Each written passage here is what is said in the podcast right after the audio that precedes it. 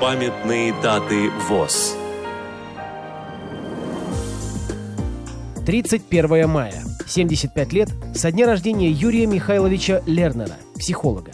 6 июня. 75 лет со дня рождения Владислава Сергеевича Степанова, вице-президента Всероссийского общества слепых, генерального директора ООО издательско-полиграфического тифлоинформационного комплекса «Логос ВОЗ». Программа подготовлена при содействии Российской государственной библиотеки для слепых –